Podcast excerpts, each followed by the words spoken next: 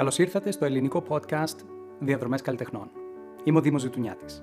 Το 2012, μαζί με τον Γιώργο Αρκομάνη, αποφασίσαμε να κάνουμε ένα ντοκιμαντέρ για τους Έλληνες μουσικούς και συνθέτες. Και πήραμε 26 μοναδικές συνεντεύξεις από καταξιωμένους καλλιτέχνες. Μετά από σχεδόν 10 χρόνια βγήκε το ντοκιμαντέρ με τίτλο Έλληνες συνθέτες, μεταπολίτευση και μετά. Ωστόσο, υπήρχε τόσο πολύ υλικό που δεν κατάφερε να μπει στο ντοκιμαντέρ αυτό, που σκέφτηκα ότι δεν αξίζει να αποθηκευτεί σε ένα σκληρό δίσκο και να μαζεύει ψηφιακή σκόνη. Γι' αυτό αποφάσισα να κάνω αυτό το podcast και να κυκλοφορήσω αυτές τις συνεντεύξεις που πήραμε από το Φεβρουάριο έως τον Ιούνιο του 2012 στο YouTube αλλά και όπου αλλού ακούτε podcast.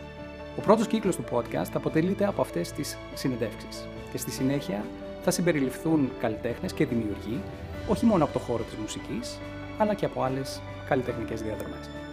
Κατά την περίοδο αυτή έζησα από τις πιο δημιουργικές στιγμές της ζωής μου.